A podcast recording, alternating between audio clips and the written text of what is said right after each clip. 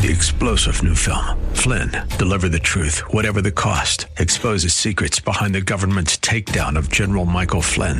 Flynn knew what the intel world had been up to. He ordered the first audit of the use of contractors. This set off alarm bells. He told the truth. He was the most dangerous person for Donald Trump to hire. They had to get rid of Flynn. Flynn, deliver the truth, whatever the cost. Available now. Watch it today. Go to salemnow.com. Salemnow.com.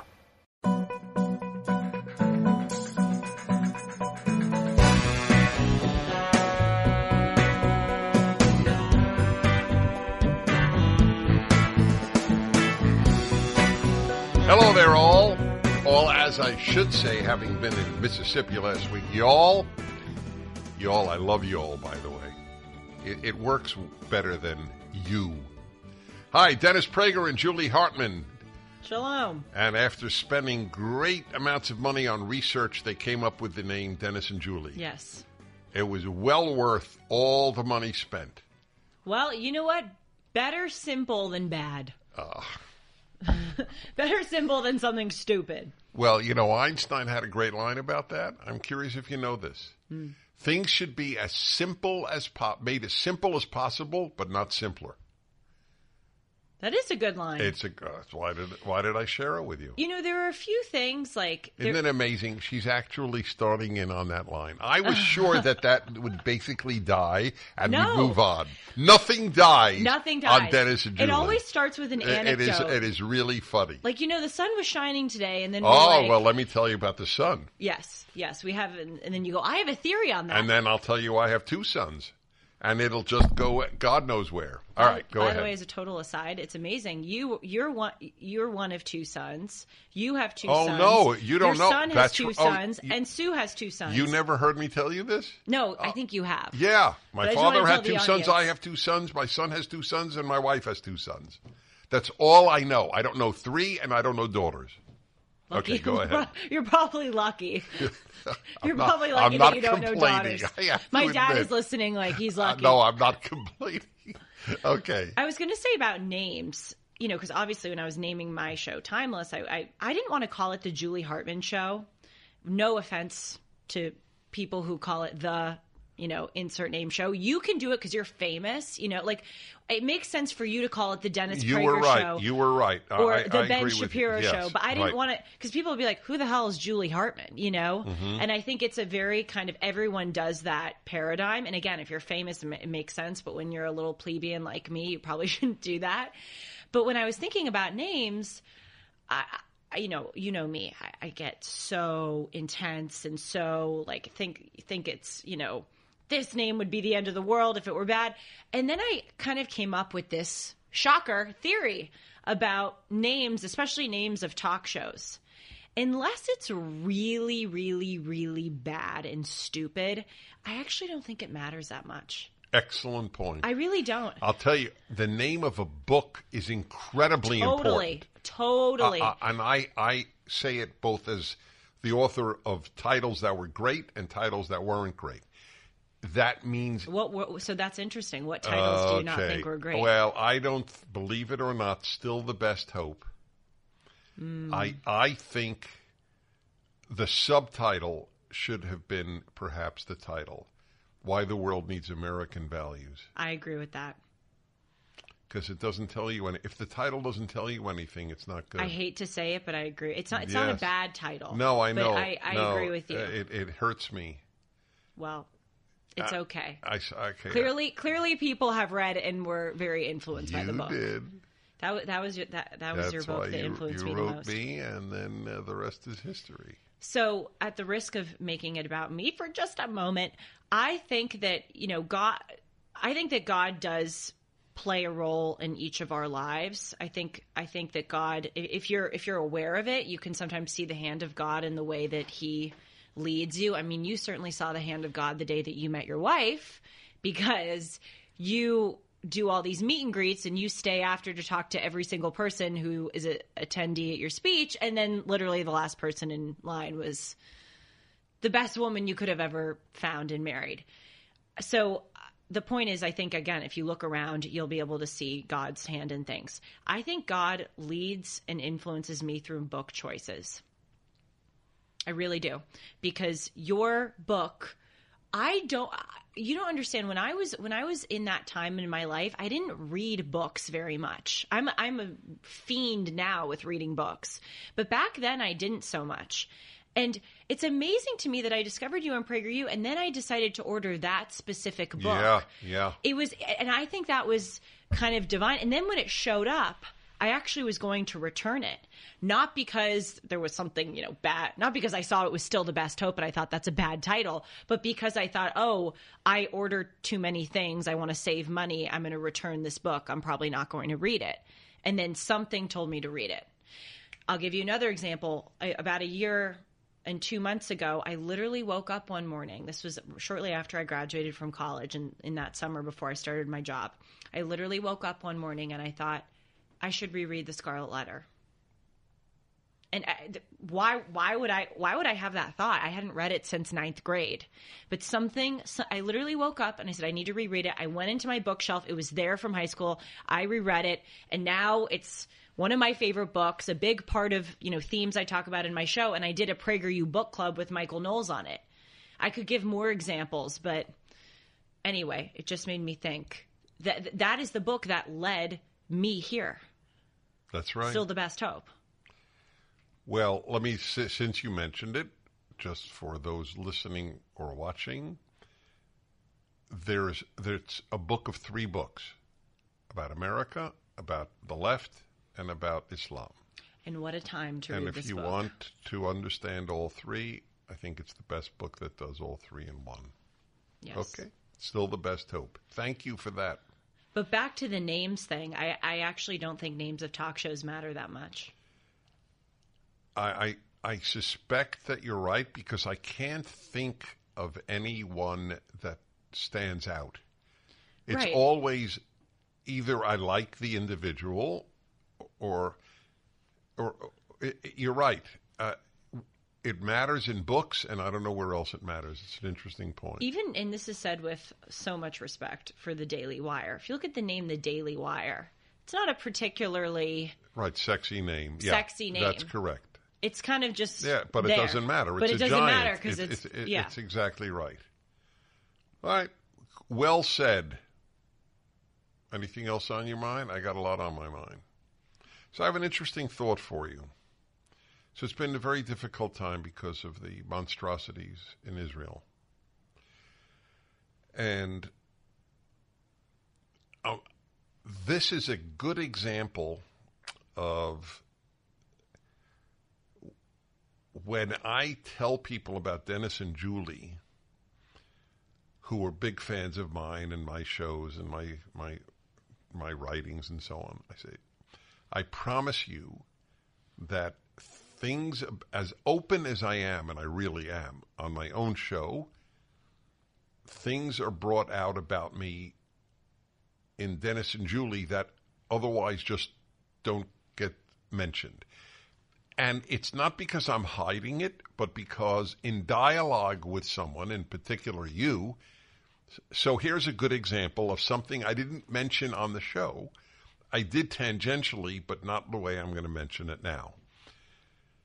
So it's uh, it's been a, a very intense time since the horrible attacks on Israel, the greatest loss of Jews in a day since the Holocaust. I mean, it- it's it's really been difficult. and the world changed. The- I, I well, I hope it changed. To be honest, we'll see. I, I, I, I don't know how long human memories are, but maybe it did. We'll we'll get to that in a moment. But uh, this is actually just a personal and professional note, n- not not a big macro note, but it is interesting. So I always go over with Alan, my producer, you know, the show, but basically, not so much the show because I don't know what I'll talk about until five minutes before. No, that is uh, that is literally true. yes, it is. it used to give true. me a heart attack, but Yes. now I know it's just right. you. There are times I come up with the subject as the theme. The theme Oh, I- music oh, I am on. aware. Yeah, but uh, so what we talk about is, uh, I will say, who were any guests today? So he said to me again five minutes before the show. Well, at the at the middle hour of the show, that uh, I asked uh, Jerry Zucker, David Zucker, and Jim Abrams to come in. They the the book about their movie Airplane, which has happened 43 years ago, has just come out. Their memoir of the of the movie, and I said, "Wait, Israel has just undergone the most horrible attack in its history, the greatest attack on Jews since the Holocaust, and I'm going to talk about airplane." And he said, "People need a respite." Mm-hmm. So here is a um, here's where I say I'm, I'm being open to the point that I wasn't even on my own show. I didn't agree with Alan, but I didn't say anything because a he's the producer, and unless I'm passionate, I'm not going to override a decision he makes And, that and he has excellent judgment. And he that's the whole point. That's right. You hit it on the nose. And he has ex- excellent judgment. This is so there are a lot of lessons in this. I think in retrospect he was right that we needed a respite and this was as far afield as you could get. The the 43rd anniversary of one of the five most successful comedies ever made into a movie Uh, and with the authors and the three authors and the writers and they all three were also the directors. So a few lessons because I'm very big. If, if I can't learn a lesson from something, it's like it didn't happen. So one is you really do have to know in life whom to trust over your own judgment. Hmm. If you think you're always right, even about your own life, forget about politics and stuff. Mm-hmm. You're not going to lead an enriched life. You will make a lot of boo boos. oh, this is so important. Oh, Great subject. Yes, it it and I, so this is this is a gift. I admit it's I I don't even consider it praiseworthy. It's just a gift that I was given to always ask, what can I learn from X and Y and Z? So, but I'm, the reason is so that I could share it with the public. I Right. want to help people lead a better life. It, that's my corny ambition with my life. So that's that's a very very big one, and I have great faith in my judgment. I mean, we're not talking to to Mister uh, you know uh, silly putty here. Uh, I I have strong convictions, but I trust him, and I know I know his he has a sense. Uh, he was a screenwriter. He has a sense of what the public is up for, and everybody who works on the show came in and said, "I can't believe you did that. It was a great hour, and we needed it." oh, wow. and they had no idea. How could they know what I'm thinking about internally? Because I, I, you have no idea. And this is where I'm saying I would, I didn't say this on my show.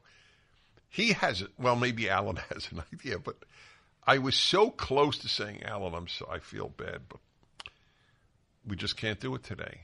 I mean, it, you know, this is just a week after the the, the nightmare uh, in Israel, and it worked out great. So, do you afterwards feel like it was? I know you say that Alan thought it was the right thing. Sean and everyone thought it was uh, good. so here is when you a- were done. All right. So here is a that's a great, great question, and my answer to you is, I admit I don't know. Oh, interesting. So you're still a little bit like, was that the right thing? Right. Okay. But I depend completely on others' take. Did you get any comment? I mean, I know it just happened, but did did did you get any comments From from, listeners saying, "Well, No, why the hell no. are you talking The- about this?" The uh, that could have happened, but it didn't happen. That is correct. That's one way.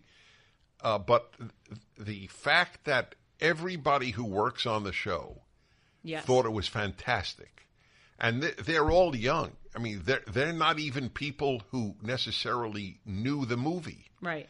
and they loved it. Mm-hmm. And by the way, here's another awesome little thing. This I've known for years, and it's very sobering. So the first thing I asked you was, you know the do you know the movie Airplane? You never heard of it, correct? Correct. Right. So you're you are now, by the way, happy birthday. Oh, thank you. You're now 24. Don't You're- remind me. You're moving up there. I know it's it's awful. Uh, how old are you getting?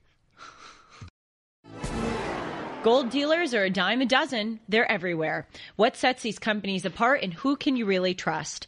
This is Julie Hartman for Amfed Coin and Bullion, Dennis's choice for buying precious metals. When you buy precious metals, it's imperative that you buy from a trustworthy and transparent dealer that protects your best interests. So many companies use gimmicks to take advantage of inexperienced gold and silver buyers. Be cautious of brokers offering free gold and silver or brokers that want to sell you overpriced collectible coins, claiming that they appreciate more than gold and silver. What about hidden commissions and huge markups? Nick Grovich and his team at Amfed have always had Dennis's back. Nick's been in the industry for 42 years, and he's established a reputation built on trust, transparency, and fair pricing.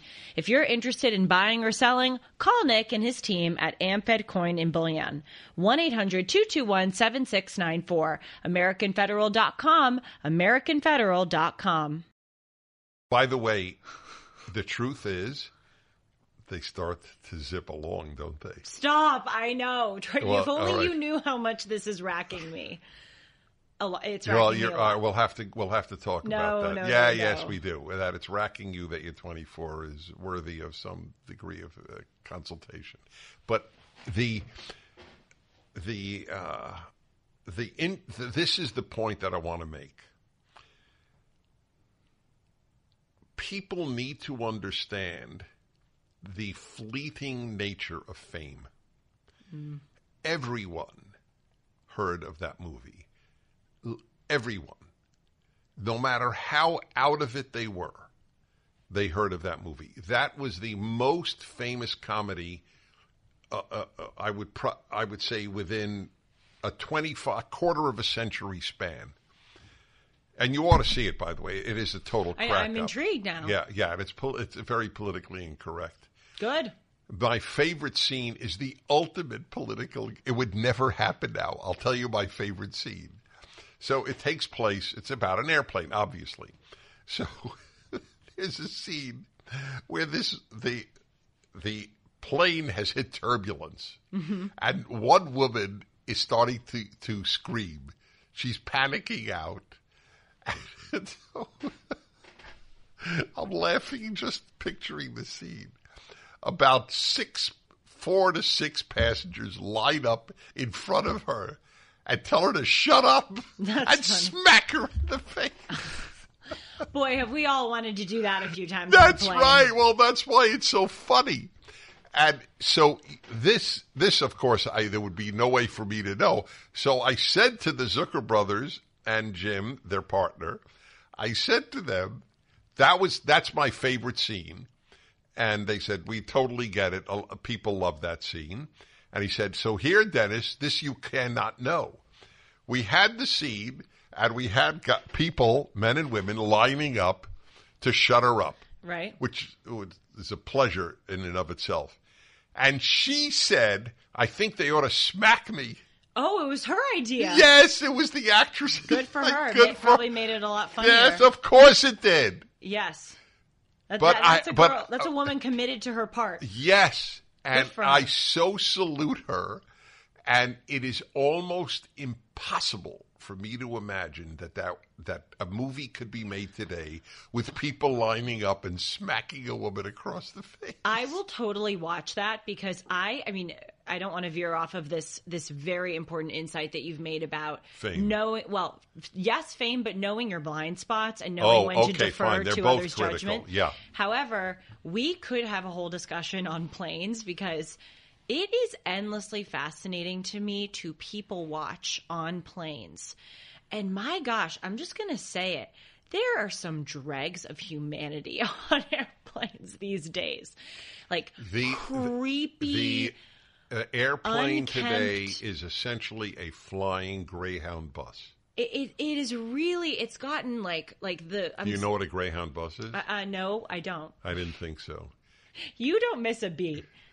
That's true. You don't miss a beat. Yeah, I don't know what it is. Okay. I tried to play it off like I totally knew. Great. So I'm the- just 24. correct. Uh, Greyhound bus though still exists. That is the that is the cheapest mode of transportation. I think it's the cheapest, uh, and and it is it's so you don't have generally the highest class. I don't mean economic class, just the highest class of people uh, on on those buses. So and there's Greyhound has has stations or depots all in, in every city in the country. I mean, if you want to go from Oklahoma City to uh, I don't know uh, Stillwater, Oklahoma, if there is such a place, you take a Greyhound bus. What else are you going to take? You, you, there's no train, there's no plane. So right, train, plane, and bu- bus, Bu- basically. right. Okay, so that's uh, that's all. I feel like plane the crowd on planes has gotten worse. I don't know why. I, I have no. The reason is data. the way because they dress like they're going to the beach. it's also just it's dress. It's it's that. I'm I'm sorry to get TMI though. All of us have been there. A lot a lot of people are very unkempt.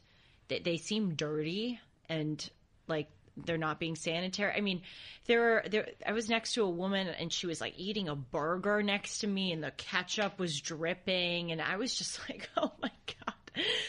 Just and sometimes you see these people and they look really creepy, and some of them look kind of drugged out, and you're just like, I- I would love to go around with a pen and paper on the flight and go, where are you going? Or sorry, well, we know where you're going. Why why are you flying to New York? What do you do for a living? Are you married? Do you have children? If you could distill your life motto into a sentence, what would it be? Would it, like I want to I just want to get a profile. Who are these people? Just weird, weird people on these planes. Has society gotten more weird? By the way, were you reading a book about that? About weirdness? Oh no, no, no! I was, but that was a serious book. It's about how Westerners are weird uh, in uh, in the best sense. That Oh. we, we morphed to a different drummer. No, that, that was not about weird oh, people. as you're Oh, I feel like I feel like society. This is either going to land or totally or not land at all. I feel like people have gotten more weird well, uh, and more delinquent. that's probably true. And what I what I think about, remember, this is back to my old question to you: Who has it worse? You who didn't know America as I knew America, uh, or me uh, who knew America like I knew America. I mean, when I used when I flew at your age, people didn't show up in, in shorts and t-shirts. I, I I sit in first class uh, at six foot four and traveling every single week of the year. You don't need to explain it. Exactly. worry. Okay. Anyway, I sit in first class, so I see everybody who comes on board, and I I think the next flight I am going to count the number of men. It's more with men wearing t-shirts. You know what? You and I disagree on this. I don't have a problem with comfortable clothes on a plane. The thing I, I agree I with know you. you don't, Society in and general. well, and a big reason is because you didn't see society when it didn't. That is just totally fair. comfortable. That's totally fair. I think on a, planes, especially you're, you're so cramped, they're freezing. You probably think they're wonderful. I think they're freezing. you think planes are freezing? Are you? You don't think planes are freezing? The first thing I do is turn on the air vent on top. The first thing I do is turn off the air vent. I'm sure. I bring scarves Right, and double. a classic male female I will wear two long sleeve shirts and a sweatshirt, and Oh I'll have a scarf. God, right. And I'm Okay. freezing. Right. Oh gosh, you are so wrong about this. Wow. Wrong is the word. Go ahead. Yes, it is the word. Um, I, I hear I hear you. Society in general, we've we have definitely just succumbed to the dregs w- with regard to dressing. But on planes, because they pack you in like sardines, and they're so and it's so freezing, I get the the the Comfort, comfortable. right. But but it- again, to me, it's more like the sloppiness, the unkemptness, the um, the unsanitariness, uh, just people who are kind of who seem drugged out, who kind of smell bad. Like that's the kind of stuff that that I get very worried about because if you look at footage you know, I mean, you know, this is your whole. I actually knew America. I look at footage of 50 years ago, what people looked like walking down the street. You just didn't see people who looked like delinquents. I'm sorry. You you both in the dress, but also in in the sanitariness, and you didn't look. You just didn't see people like that. Have you seen? Uh, we may have mentioned this in the past, but have you seen pictures of the way people dressed up for baseball games? Yes, it depresses me. In the 1950s, and we're not talking about the 1850s. I know it depresses me. In the 1950s, everybody watching this or listening to this should just look up pictures. Uh, it's easily found. Baseball game in the 1950s. Just, I guess, Google that. You, people dressed so much better for a baseball game then than they do for church today yep. let alone for an airplane. And why does it matter? We've talked about this. It doesn't matter to me. It matters because one has to ask the question why did people dress up whenever they left the house? That is an important question to ask. Even, baseball game, restaurant, airplane. Why? Because the underlying thesis was I it's my way of showing respect Oh, to my yes. fellow individual. Yes. Well, we have talked about this how there's no sense of respect for society, respect for the other people around you. And the thing I was just thinking about as you were speaking, and I was contemplating why it is that we see, as I call them, way more delinquents or delinquent uh, behavior today than we, we did back then. And it's because there's no shame anymore. People don't have any shame if they're on a plane eating a burger and their ketchup's dripping and they're playing the video game. Like, th- there's no, there's just, it, we- live in this society where it's like let your freak Which flag no, well, fly. it's particularly interesting given the high status of the self-esteem movement. right. So you would think doesn't self-esteem demand that I dress and act in a certain way comporting with my self-image? no, no. The self-esteem movement means do do what is authentic Yes, to you. that's right. Despite whatever Right. whatever people around you may like. If I were, I don't care how hungry, and I and I eat on planes. I'm not against people eating on planes. I'm against the the ketchup falling. If I if I had a burger and I thought that it was going to make the person next to me, you know. My soppiness, I would. I, I don't care how hungry I was. I would never do it out of d- dignity and self-respect. I would just, I would Right. feel so ashamed, even if I didn't know the person. Well. I wouldn't want people around me looking and being like, "Oh, thank God I'm not next to that so girl." Uh, uh, it's amazing how I, I resonate to your statement. So I big fan of tuna salad. I love egg salad. I love Oh, tuna salad. I love chicken salad. I lo- I just like that food. And I don't eat the tuna salad on the plane because a lot of people don't like the smell of yes, fish. yes, yes. I'm I'm very careful with what I eat on planes. It's a very good point. No, no, you made the point. Oh, So it is a it's a great good point. it's an excellent point. It's a very good point. Yes, uh, someone needs to. I'll watch the movie on airplanes because some we have to do another movie on airplanes and, and how just utterly miserable. And and you know another thing. I'll say this one thing, and then I really want to get to your judgment point. There's no customer service anymore.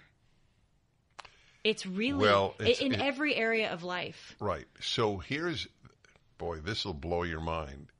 Uh, do you know that there was only one time in my life that I was for government regulation rather than free enterprise? Yes, airplanes. Yes. It, under Jimmy Carter. Yes. Did, uh, had I told you this? No, I heard you say it on the radio. Oh, it, and I remember at the time thinking, am I embarrassing myself? Because it so contradicts what I stand for. right.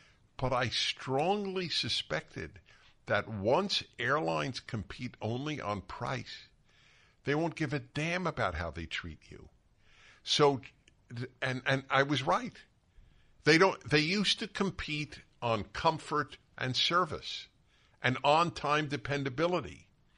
Wait, so I don't understand. So you were for the deregulation? Yes. No, of- I was again. I said it was the only time in my life I was for government control rather than deregulation. The government controlled airfares. That's what happened un- until Jimmy Carter, and then and then it was decided and it made perfect sense, especially those of us for for pre-enterprise, etc. They said no, uh, let the free market ru- rule in airline travel. But there, there's no such thing as the as the free market ruling in airline travel. First of all, there's no free market, no matter what, because there, there, I mean, there is to a certain extent, but there isn't entirely because there's a limitation on the number of gates. See, it, it, the the argument the the free enterprise argument runs as follows: you make you sell frankfurters. Well, in the free market, I'll sell better frankfurters at a cheaper price. I'll win. Because there's no limit to the number of frankfurters you can sell. Mm-hmm. But there's an inherent limit to how many flights you can schedule. Yep. It's based on the number of gates at an airport. End of issue. So it was always limited. It was never really full, fully free enterprise. But even putting that aside, all I knew was if the government regulates the fares, how will they compete? On excellence. When they stop competing on excellence and only compete yes. on fares, you don't get excellence. Yes. The seats got much tighter. There's there's less legroom today than there was before. They they would even advertise, "Oh, Fly United, we have more legroom than American," or something to that effect. this must this must blow your mind. Do you even know that everybody, even in coach, got a meal? America's at a tipping point. Dennis Prager here to tell you about a new movie you should see. Dinesh D'Souza's movie, Police State. It exposes the government's relentless persecution of the conservative MAGA movement. The America we know and love is becoming more and more like a police state. The FBI has turned its eyes away from the real dangers in the world to target what they call domestic terrorists with a totalitarian agenda that's treating conservative Americans like criminals. They're targeting their political opponents using mass surveillance and censorship, indoctrinating children, and threatening families with military style raids on our homes. Threatening people like you and me who speak our minds and stand up for freedom of speech, freedom of religion, our God given American liberties. Directed by Dinesh D'Souza, Debbie D'Souza, and Bruce Schooley, Police State sounds the alarm. If you demand your freedom, they may be coming after you. How did we get here and how do we turn the tide of this tyrannical government's agenda? See this movie, Police State. Buy it or stream it now at policestatefilm.net. That's policestatefilm.net this must blow your mind. Do you even know that everybody, even in coach, got a meal? No. Wow. That's amazing. It is amazing because this is not that long ago, but it's in your life it, it would not have applied. I everyone, if first class got a meal, economy got a That's meal. That's equity. That Where's was equity. equity? That's right. That's the joke. It was equity. But it was but inclusion because they competed on food. You'll have a better meal on Delta, but wow. not anymore. Wow. Okay. Wow. I'm starting to feel bad for myself that I didn't live in the old America. oh well, you, you, that is funny. Uh, it's not funny, but it, I know it's, it's funny. I mean, the, the memories. There was there was glamour to airline travel. I'm sorry. Come again. There was glamour. Yes, that's right. Oh wow that that that would take a uh, athletic well uh, uh, so here so this will really get me in trouble but I, I, that's fine. Uh, the, you're, the, you're already in trouble. Exactly. Anyway the question is not uh, whether it's politically correct. The question is whether there's any truth to what i'm about to say. So here's another interesting example. And i'm torn. I fully admit it. I'm torn. But until i don't know what year i assume the 80s the the airlines hired. I don't remember any male flight attendants. They were called stewardesses. That's what they were. You, you they weren't flight attendants. They were stewardesses because it was basically always female. They were almost always young, and they had to meet certain physical requirements in terms of weight, for example. Oh, really? Oh, totally. In terms of weight? Yes. Ooh. Because it was a glamorous position. Wow. And you had to retire at a certain age. I don't know, was it 40? I mean, it was clearly a young age. Then, totally understandably, they said, no, no, no, no. It's not fair. We want to work as long as we want. We don't want Right. any weight requirement. And now you have uh, a, a fair number, and I'm hardly thin, but I'm not a I'm not a flight attendant. Uh, and and for talk show hosts and writing, weight doesn't matter. Uh, but uh, in the in the airplane today, it is not glamorous, obviously, in terms of who is serving you, uh, because weight doesn't matter and age doesn't matter. Now, this sounds sexist, this sounds ageist, and all of that stuff. The issue is not is it sexist or ageist. The issue is is it true? And I totally get it that people don't want to retire at 40 and look for other work. But if you know in advance that is the nature of this job, then I don't know that it's inherently wrong. But all I'm saying is there was a sense of glamour. Well, look at models. I mean, models have. I think I think they've kind of tried to move in a different direction. Yeah, though they're moving back now. It's interesting. I was just reading Victoria's Secret. I think is going back to its. Uh, But model, I mean, my God, to be a model, you they're, they're ruthless with your weight and your yeah, and your well, age well, they your- were they're crazy on the mo- the models Oh, are it- almost it's anorexic. So It's don't even start me. The, the models sick. the models world is is not healthy, but the the believe me the the the stewardesses. wh- I mean, let me tell you something. If I would say to a friend, you know, I'm, I'm going out, which I did. I remember once I was saying, oh, I'm I'm uh, having dinner with this American Airlines stewardess. The assumption was she she was really beautiful and glamorous and so on. And they were right. That was that was the assumption. Wow. So all I'm saying is that was a different time.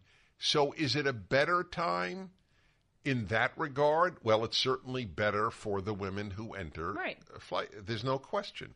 But I don't think people should argue that no price is paid. But it's all of one. The the stewardess was special and this passenger was special because they dressed special. Hmm.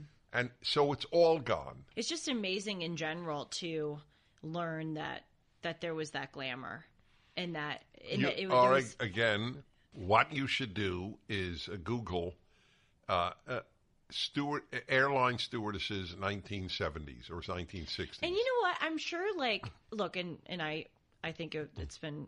You know, there are some more strict things like weight, and I think that stuff was better to have been done away with. But, but you know, it must have been more fun for the stewardesses to show up every day to work and, I- I would- I would think feel so. beautiful and Yeah. and maybe even like flirt with a. You know, I, I feel like Yeah, well, it was a freer world in that Well, way. yeah. By the way, I, I, I want to, I want to, I'm, I'm really of two minds on this because I fully understand that a, a, a- a flight attendant could do her job. Talking about the women now, uh, uh, can do her job and be overweight. That that's clear. Even in terms of if, God forbid, you know, there's an emergency. I, I totally get that. But uh, the but there, we're fooling ourselves if we deny the impact of the physical body on the, on public persona. Let me give you two examples. So, just the other day, literally three days ago, I was flying back from Mississippi. Actually, I, I was in Mississippi and I flew back from Tennessee. I'm only correcting myself because I like to be accurate. And they said, okay, uh, pre-board now, all those in act, on active duty, which is nice. I, I think that's wonderful. it is. It is. And uh, so the only uh, people who uh, qualified for that were two women. They were not together, and they they were both. Um, appeared to me to be overweight. And again, I'm not judging overweight people, but I am saying that when you, the members of your armed forces don't look fit, it has an impact on the way you think you're being defended. Hmm. Is that fair to say? I don't want to go on unless Well, unless that's you feel it's unfair. Honestly, I would think that they may work in intelligence or in, you know, there are other jobs in the military that are not combat on, boots on the ground, you know. Okay, that's jobs. fair. That- I, I, obviously, I don't know what. but yeah, if I, I mean, if I saw someone that was, you know, boots on the ground, combat right. ser- you, you serve see, server. What's what's the right? we're not allowed to acknowledge the uncomfortable. The- Yes, there- that there- is 100% true. It's the age of deny uncomfortable facts. That is what, by the way, that's the basic problem of leftism. If it makes me uncomfortable, I I don't believe it's true. Well, let's to use your classic great this or that example. Uh, let's say you there's a creepy guy who is lingering uh, outside of uh, outside of your car, and you're trying to go to you know bring your groceries to the car, and this guy's kind of lingering by your car, and you call police, and he's menacing, you know, why don't you come over here, da da da, you know, and you feel sort of maybe physically threatened by this guy, and you call a police officer. Would you prefer? Your police officer to come and your police officer is shredded and ripped and you see his biceps and he looks like strong?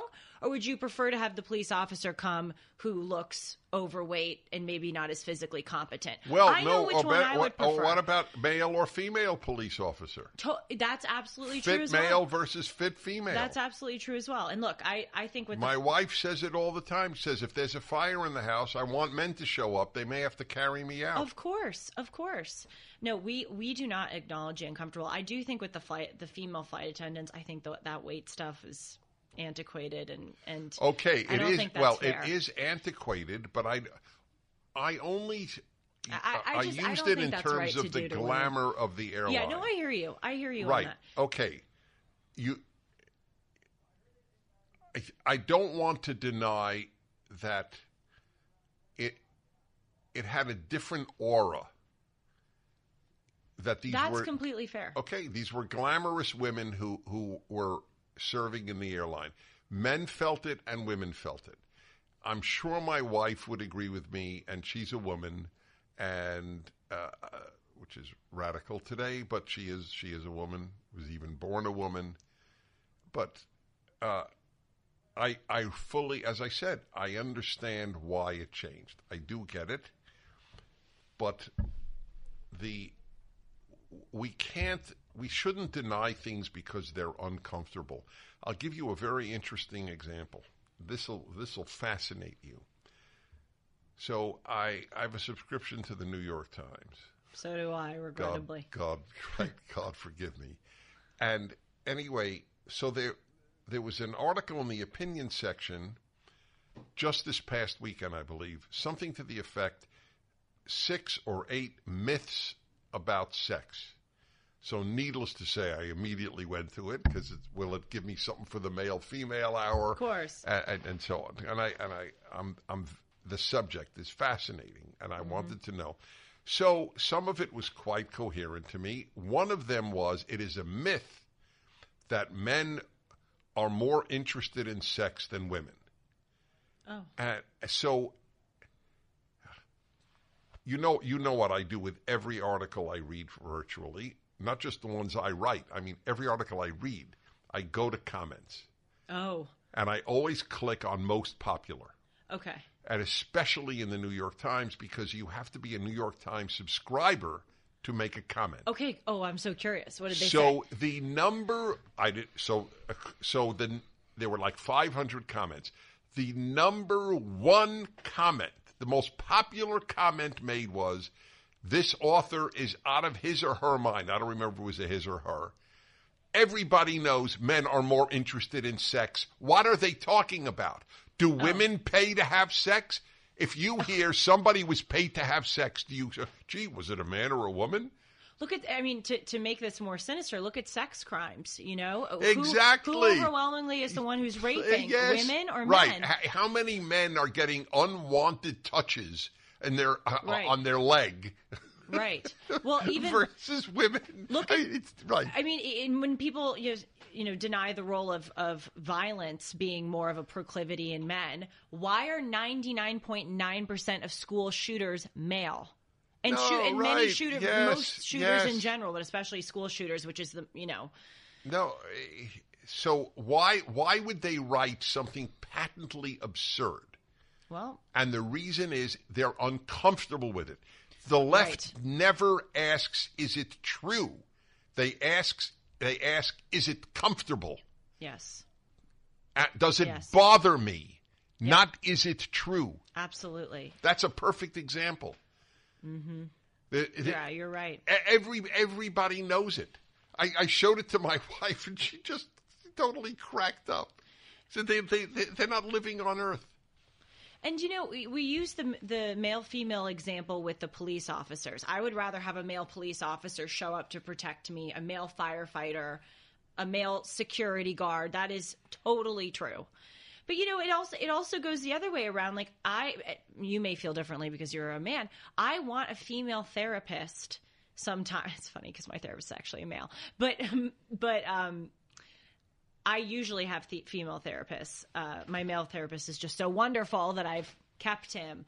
But I would rather have a female doctor because females are very ner- you know. It, there, I want to. I just want to make it clear it goes in the other direction too. Well, you certainly rather have a female. I, most women, a female gynecologist. I mean, that that almost goes without saying. Yes, I mean And I totally get that. Look, of course, we have preferences. Uh, I rather have a female uh, in anything that has to do with nurturing. That's right, like a nurse. And there were great male nurses, and there were crappy female nurses. All things being considered, I rather have a female nurse who who was nurturing than a male nurse who was nurturing. I rather have a male nurturing than a non-male non-nurturing. Okay, I, I understand. You're Right. right. That's right. We prefer different, but all of this is unutterable. And you know what's amazing too? Uh, this is this is a realm of life that I can't believe hasn't been more infected by DEI, but it may be coming. I heard this girl in high school. I remember I was talking with her, and she said that it is racist to say that you tend to be um, more attract. You know, when people say "What's your type?" and someone says Asian guys, or you know, some people will say like I, I was talking with a friend the other day who was saying I feel like my type is mixed mixed race. She just says I'm, I'm overwhelmingly attracted to to people who are mixed race. You want a killer Black Friday deal? How about a free Moto G 5G phone from Pure Talk? No gimmicks, no trade in necessary. Just sign up for Pure Talk's unlimited talk, unlimited text, and 15 gig data plan for just $35 a month. And get the Moto G 5G phone for free. But you need to move fast. These phones may be gone by the end of the month. If your current phone is on life support, upgrade for free with Pure Talk. Enjoy two day battery life, a quad pixel camera, and a whole lot more. Dial pound 250 and say the keywords Dennis Prager. To speak with Pure Talk's U.S. customer service team, they make switching so easy, and it will make sure you get your new phone. Remember, Pure Talk gives you America's most dependable 5G network at half the price. Dial pound 250 and say Dennis Prager to claim your free Moto G 5G phone with qualifying plan from Pure Talk. I was trying years ago. A girl in high school was telling me it's racist to say that you have certain racial preferences with regard to who you're attracted to. Unbelievable. I, I think that's unbelievable too. I mean, oh. look, if if you if you said I am only attracted to this race because all the other races are inferior and the, then I get but that. no- but nobody one is says saying that, exactly. And you know what my retort to her was? Well, is it is it is it uh, sexist to be just attracted to one sex? If you're a straight a guy or a Good. straight girl, All right, is it, here, here, here, here. is it heightist to be attracted to Right. if you're a girl, a guy who's taller than you? Yeah, Is it heightist. weightist? That's good, to- is it weightist to prefer a guy who's more fit than than than less fit? Is it? I mean, think about. Is it beardist? If you like guys who have beard, like their attraction is such a specific, intimate Right. you thing, and of you know, it's like anyway, I, I sort of uh, see maybe DEI kind of going into that realm more of of your attraction because think about it, like romance is just total subjectivity. right. No, no one is thinking about DEI in their in their romance lives. I No know, one is I affirmative white, action I in their know boyfriend. white guys who way prefer Hispanic women to white women, way prefer Asian women to white women. Are they are they racists? I, know I know white girls who prefer you know Black guys, black guys, exactly. and, or, I- or no, my no, no, friend it- mixed it- race guys. I mean, mm. again, it goes in both directions. and it doesn't mean anything. I know, I know. I mean, yeah. So, You're right. I've heard that, that. I've heard that it's said that it's racist. And again, if someone is saying, "Well, I would never," you know, be with an Asian because because Asian people in you- general suck. Okay, that's racist. This will But- this will blow your mind. So it is often noted that there isn't any report in all of Israel's wars of Israeli soldiers raping Arab women. When that is raised, the left or some on the left and some uh, uh, Arab writers say that's because they're racist. oh, Is that amazing? Do they really don't understand how the world works? Then? Well, first of all, it's it's it's on the face of it, it's it's preposterous. Nobody looking at a Palestinian or a Jordanian or a Syrian and looking at the average Israeli could tell the difference. There is no that's a racial difference. Too. That's The- a the- very good point as well. Half of the Israelis come from Arab stock. Yes. I mean, it, it's so it's preposterous to begin with. I know. Yeah, and you know another They don't rape because they're Jews and they were taught not to rape. the amount of ignorance and the, just really leftism is a rejection of reality and a profound ignorance about the world. I mean, I heard someone say recently like two groups of people have never hated each other as much as the Israelis slash the Jews. You heard that? Yes, someone said that like in the So history th- of yes, the world. well, I'm th- like, right. Well, first of all, this is oh, part God. of the lies that are told to remove all moral judgment. yes. Okay, one side wants the other side dead. My video at PragerU, the first one I made about the Middle East. Well, I mean, my God, do you just not know anything about the world? The Hutus and the Tutsis and Sunnis and Shia right, but it isn't conflict. true about the And Israelis. I know it. I The, know the it's not. hatred is overwhelmingly in one direction. I, t- I understand that, but but the fact that people just look at the conflicts and the things that are amplified by the media. Like i hear people say you know too like oh my gosh well r- black white race relations in the united states are so terrible. They have no understanding of the world if they think that black white relations in the united states are bad. I mean holy moly. They just think like white and non white or Western and non Western people are the only people who hate each other. The Greeks hate the Turks, the Turks hate the Greeks, the Armenians hate the Turks, the Azerbaijanis hate the Armenians, the Sunnis hate the Shia, the Shia hate the Sunnis, the Hutus hate the Tutsis, Protestants the slaughter Bengalis, Catholics, Catholics slaughter the Bengalis hate the Pakistanians, who hate the Indians, who hate the or who hate the Muslims, who hate the Hindus. Who it's like, are you kidding me? The Tibetans hate the Chinese. Welcome to the world. That's right. I mean, we should actually write a list of all of the Right. non-white people. Steeler fans hate Browns fans. Well, exactly. I, I'm not kidding. I'm going to do this. I need to remember this. I'm going to write a list of all of the non-white, non-Western people who hate each other. You will uh, have a very long list. Yes. But I, I don't want to forget what you said earlier about judgment. I thought it was I thought it was an incredibly, incredibly well said and important point. I feel like you know, I was reflecting on this a lot at What Harvard. point that are you referring to? Oh, now? the uh, you know, you deferred to Alan's judgment and having Oh, and you said okay, you need to know your blind spots yeah, that's key. you know, I think we live in a culture that is very obsessed with how to be successful, but they focus on many of the wrong things. Like, for instance, I've always find it to be found it, excuse me, to be interesting that colleges and universities, including my my alma mater, tend to pick graduation speakers who are like these breakout, insane successes.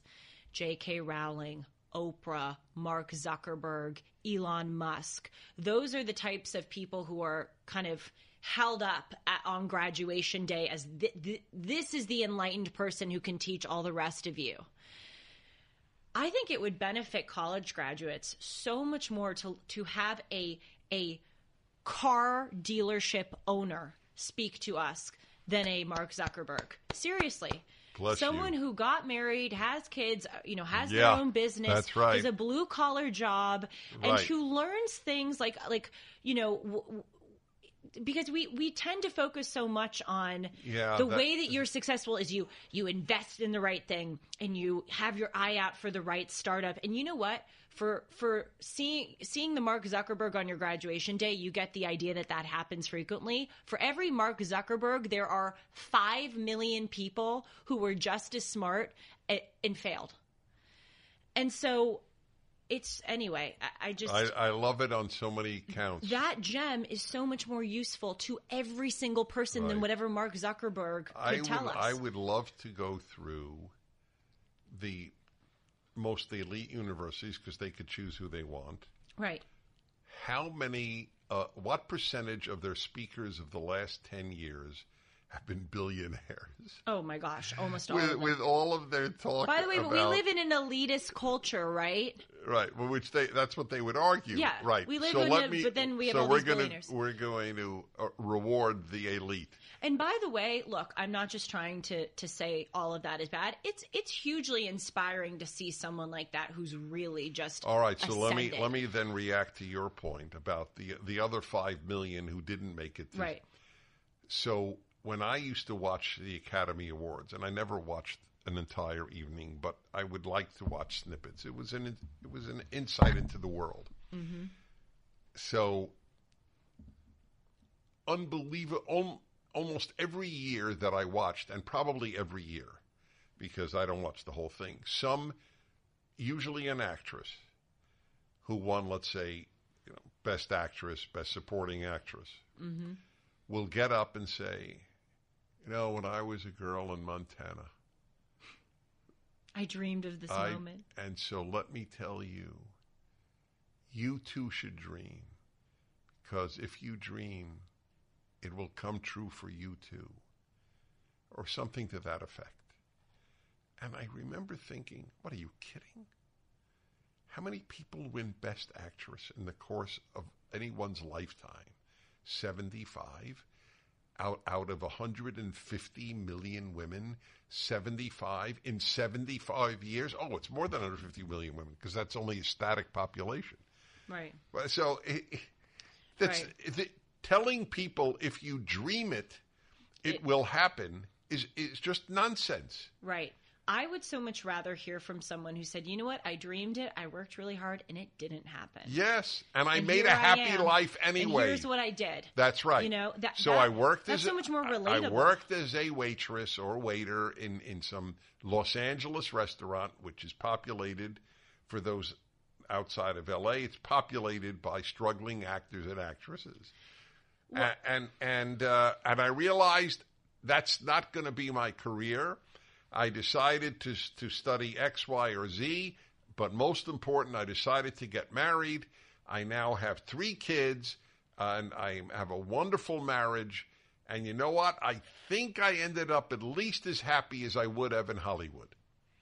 when we lionize people like Zuckerberg or, or Elon Musk, we celebrate who Nietzsche would call the Ubermensch, the people who did it all on their own.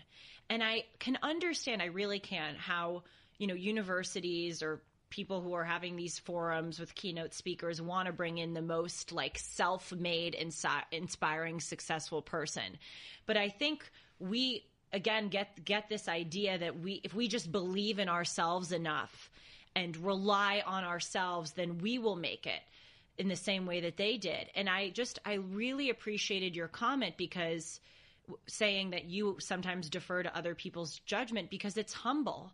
And it's, you know, you could be like, I'm, De- I'm Dennis Prager. I'm the, you know, 40 year long talk show host, the best selling author, the founder, you know, I don't need anybody's judgment, but no, you're, you're in that exalted position and you're telling other people you've got to be humble sometimes and realize when you're wrong, what your blind spots are, when you need to shut up and defer to others. And that's just not a message that we get from this that's celebrated great. Ubermensch mentality. Right. Well, you, you, did a great job in uh, offering an exegesis on my point exegesis for those who don't know. Interpretation. yeah, it's usually used in biblical exegesis, but he, he, it was excellent.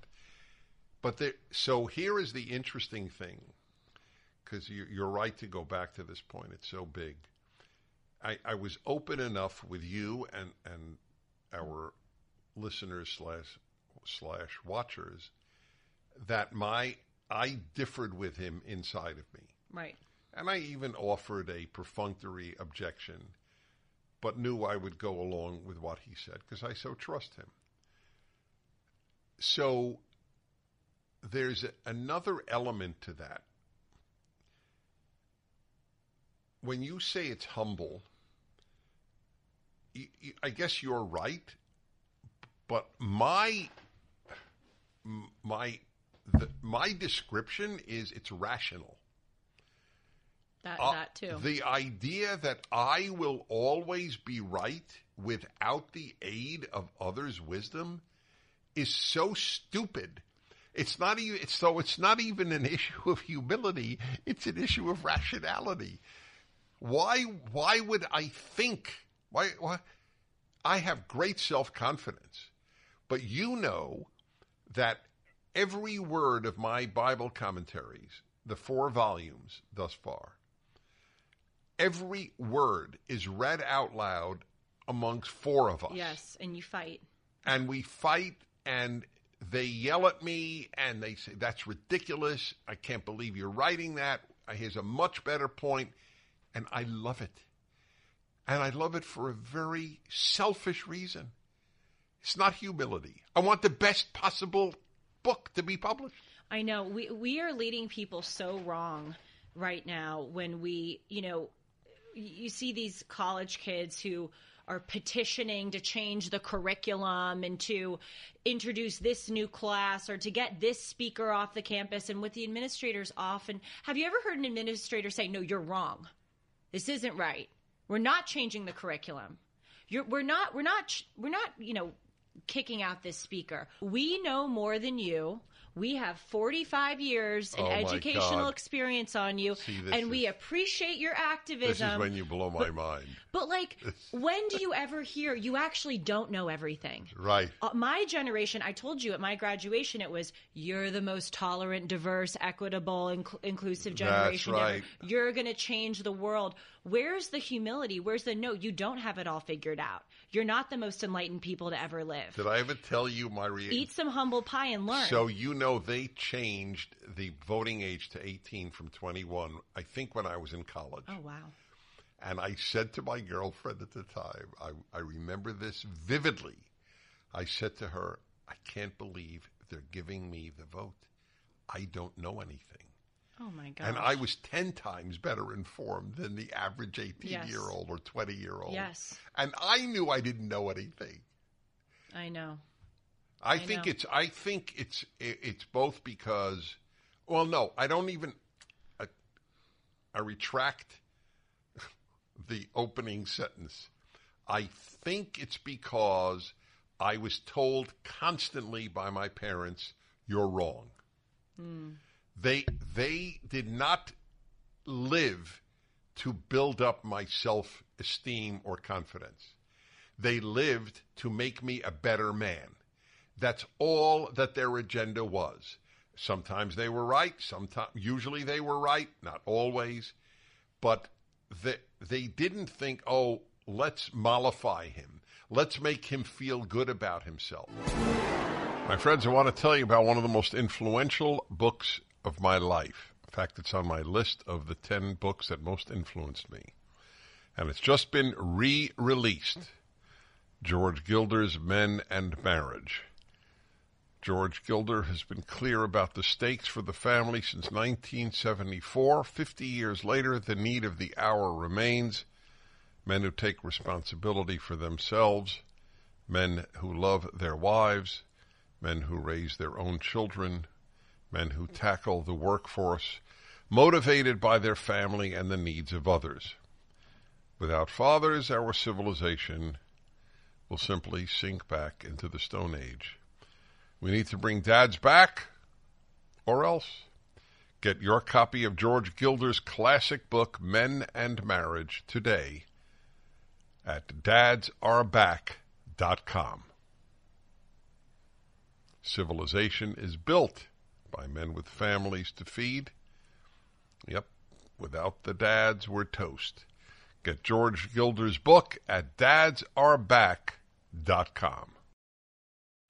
I often tell people, you, unlike almost anybody, uh, really almost anybody, uh, certainly anybody outside of the religious Jewish world, you're not Jewish, so it, you, it's particularly rare. You know what Shabbat dinners are like, Friday night dinners in, in a r- religious Jewish uh, home. It's just talk. It's hours. I mean, four hours is a normal Friday night meal. And it's talk. It could be about baseball and it could be about the meaning of life, but it's talk. I think I learned to think and talk at the Friday night table. I didn't learn it at and school. you're challenged. Total. I, I mean, I uh, see we're that. All, We're- all challenge challenged. each other all the time. Nobody feels the need to agree with anybody. Uh, p- uh, kids can challenge parents, and parents could say to the kid, "You don't know what you're talking about." I will never forget when I finally had the guts. I was six years younger than my older brother, and they're just again two sons. So I would listen to my father and my brother talk Friday nights at the meal and argue and talk about heavy duty stuff. Is there an afterlife? Well, who is God? All eh, you know, meaning of life, etc. So finally, I don't remember the age, maybe 13, 12, I don't know. I finally spoke up on a Friday night. My father looked at me after I stopped and he goes, That's ridiculous. Good for him. yes. No, so many parents be So like, oh, there, there's Dennis, you're so no, brilliant. there stayed in my mind to this day. When I speak, is there a voice that will say, "Dennis, that's nonsense"? I think you the word's nonsense. Oh, it's so helpful. And you know what? When you're young, I, I actually, it's kind of comforting sometimes for kids to be put in. I mean, it is. It is comforting for kids to be put in their place and actually kind of swallow the pill that they may not know everything. I remember being disciplined by teachers sometimes growing up. You know, I tell you, um, uh, in elementary school, I was kind of, I, I wasn't, I was not the class clown, but I was a lot more silly and goofy and disruptive than By I the was. way, we here do see the silly and goofy in Julie. Yes, It you has, do. It has not departed. well, it's it's way it's way more restrained than it was when it was little. And then when I got, I mean, as I got older in school, I was like the most Uh-huh, locked to- in, right. focused, serious nerd you could have ever met. But um, I remember sometimes being disciplined by teachers to knock it off, and and there was something.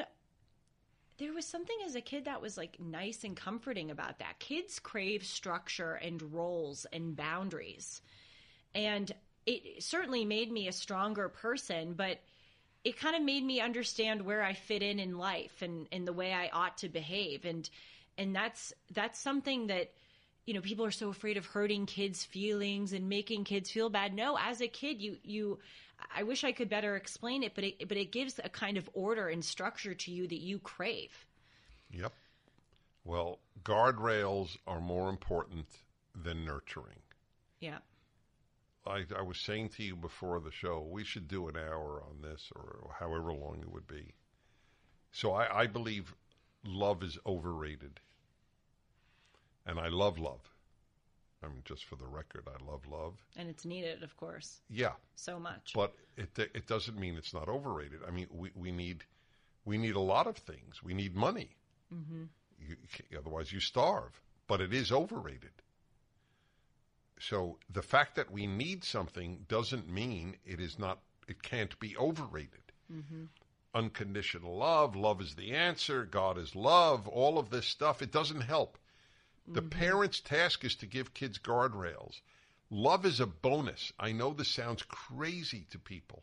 The first thing since the 60s, and not before that, the first thing people think of is what should you give your child? Love. No, the first thing you give your child is guardrails. Mm-hmm. It is better to have guardrails with less nurturing than a bunch of nurturing and no guardrails. That that's what you're saying. I mean, and, and I and I agree. Back to the original because of the time factor in, in, in all our podcasts, but that I I want everybody to everybody should have people in their lives that they trust enough to think maybe they're right. Yes. Maybe I'm not. It it is by the way, I hold that even for my positions. Do you know when I when do you know one of the reasons I read a lot of the hate stuff about me on the internet? You want to know if they have a point. That's right. Yes. And by the way, I have read stuff, you know, comments on in my Instagram and and, and when people challenge me, there there's a part of me, you know, when I read some of that, I go, "That's a good point. I should have considered Right. that." I maybe they should have uh, that maybe they should have said it nicer, but that I don't care about that. Right. I care is the Yes. substance yes. accurate. Yes. Yep. That this is this is a big insight. You got to know your blind spots and where other people can step in. Because we all have them. We all have them. it- No- it- it's not possible uh, not to have them. And you compound your success to use a word that everyone cares about and loves if if you do that.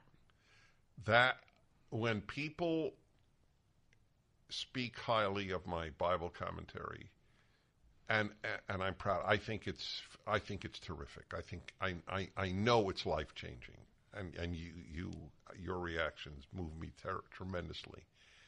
But only I know how many people help make it great, mm-hmm. and the more the merrier. I, I want I want stylistic editors. I write well, and I write fast. I should after all these years of writing, but I know that somebody will be able to say a certain sentence more elegantly or more succinctly, or challenge me uh, in some way, and I love it.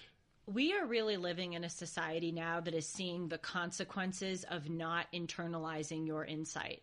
P- People, people with this "I know best" arrogance. I, you know, this is the whole "don't trust anybody over 30. They've had way more life experience than you. You probably should. Tr- you should trust more people over thirty than people under thirty you know this this idea of well we need to change all of these institutions with these new gender and race theories because this new enlightened understanding is better than all of the previous things that we have understood like our society in general is succumbing to this I, I know better than everyone before me well, with the- me This, it's and ahead really of it me. goes back to self the self esteem movement and back to the fe- everything's about feelings. You have to feel good about yourself. I feel good about myself if I've done good. I never feel good if I didn't do good. You know, I'm a behaviorist. Everything's behavior. So that's why I don't. I get big debates about how important are thoughts. Actions, actions are where it's at. On a final note, I do understand this was kind of the genesis of this conversation. I do understand the feeling guilty for taking some time to laugh amid this terrible moment that we're in. Right. And I feel important. that I also feel that on a micro level when when I have a friend or a family member who's suffering or really, you know, there's been something bad. I feel guilty for enjoying my life the next day or taking a moment to distract myself. I'll tell you how I assuage my guilt. Did you? Uh, did I interrupt you? Because if you have No, did- no, no, no, okay, no, fine. no. I'll tell you, I do have that. So the way I avoid the guilt feelings is is by fighting. So Right. I, I I'm fighting for Israel's survival. Therefore, I know I'm allowed to laugh. I I by by do that's again why I'm totally behaviorist. If you if you act good, that's all that matters. And if you act bad, that's all that matters. Not that you meant well. If you meant well and acted bad, I have zero sympathy. Finally, there was what there was an ancillary point that I made in the beginning. Which Remind me. Yeah, and when I remind you, of course you'll remember, but it was a very interesting point. And there's no way for you at 24 to fully appreciate it like I do, but you will fully understand it, obviously. And that is how fleeting fame is. Yes. See, that you never heard of the of that of the movie Airplane is to someone older than you amazing. And I do this. I, it's it's a fun thing for me to do with young people. I will list the household names. I mean, give me two household names. Is um, uh, give you know some Taylor Swift. Taylor Swift. That's exactly who I was thinking of. I want you to understand something. When you will be talking, not even in 50 years, in 25 years, oh my gosh. you will be talking to someone 25 years younger than you and say, you know, Taylor Swift. And who? I, I give you my word. Seems impossible. Seems impossible. That's how you felt when I didn't know the airplane. That's right. Mm. And, and it, it Someone was talking to me the other day about Johnny Carson. Now I I I've heard Right. of him. I can't picture him. Right. I think he hosted the Tonight Show. yes. But I don't. I only know that because I'm in this talk show world. Every- and my uh, friends have no idea who he is. every American, I mean, as close to every American as you could get, knew who Johnny Carson See, I wonder was. if that will happen with like Kim Kardashian. Kim Oh, Kardashian. oh. You're like that Kim That's gonna happen Kardashian. in five minutes. That will be no. That she will be forgotten within a year that she leaves the public sphere. It, it will people it, because at least Johnny Carson was known for something. You know what's? I know that we keep going on and on and on, and it's so fun. I- will say what's weird about uh, this modern world that we live in with regard to fame is that there are a lot of people who have an immense following on social media. You know, like two million YouTube subscribers, three million Instagram followers, and they have you know, and then they post a video, and there are seventeen thousand comments on their video. But if you walked up to the average person on the street and said, "Who is blank?" they would have no oh, idea. Oh yeah, that's interesting. Isn't that weird? Yeah. Like, how does that work? Well, know? because often the fame is confined to the two million on Instagram. They're the ones who know the person, Right. and, and not, not There's a lot more famous people, but there's fewer people who are known, I think, globally or u- universally, widely. Right. There are more people with large followings Yes. because you could have that thanks to social Right. media. Right. But uh, But are they the- really the- famous? That's a fair question. All I want every young person listening to know is don't think it's important to have fame. It's that is so I wonder I suspect fame is more alluring than wealth. Oh, yes. If you asked most people your age, Yes. you could have great fame or great wealth. Oh, it would be fame. Isn't that interesting? I don't know that that was true for most of American history. When I was young, I used to think fame was so cool, and now that I'm older, I really don't. Especially doing this job, I honestly don't care. I want I want our shows and my show to do well. I want to influence people, but fame itself, I honest to God don't really care. People, so this is a I, great. I've actually come to see it as a curse a bit. oh well, uh, uh, it has ruined many more lives than it has helped. So I'm pretty famous. Okay, I, I acknowledge that. Just walk with me through the airport, and if if one needs anecdotal proof. So people think I either either I must be conceited, or if they know me, they marvel at the fact that I'm not conceited. So here is my theory. They think if they were this famous, they would be conceited.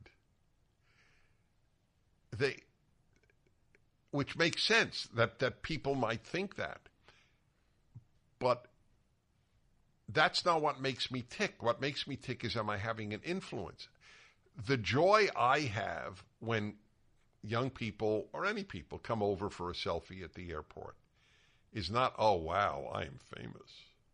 It doesn't even occur to me. I don't walk around thinking I'm famous for two seconds. Not two seconds. I'm reminded of it when somebody walks over to me. But it does bring me joy that they know what I stand for. Mm.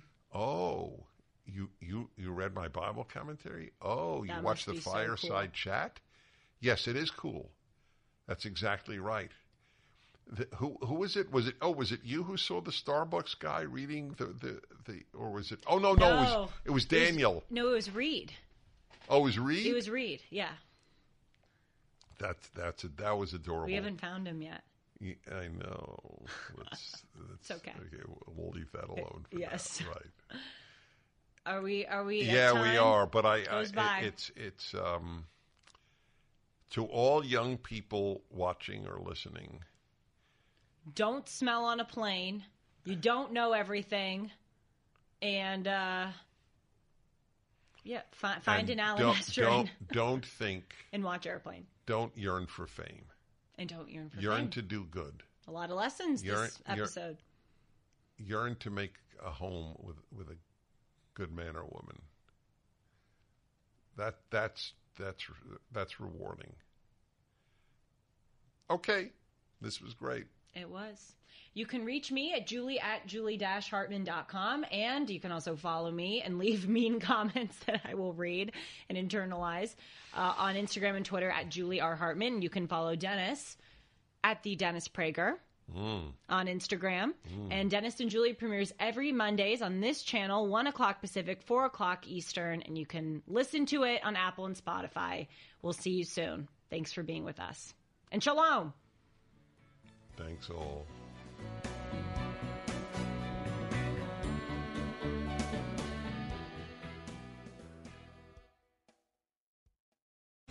Three star general Michael J. Flynn, head of the Pentagon Intelligence Agency, knew all the government's dirty secrets. He was one of the most respected generals in the military. Flynn knew what the intel world had been up to. He understood its funding. He ordered the first audit of the use of contractors. This set off alarm bells.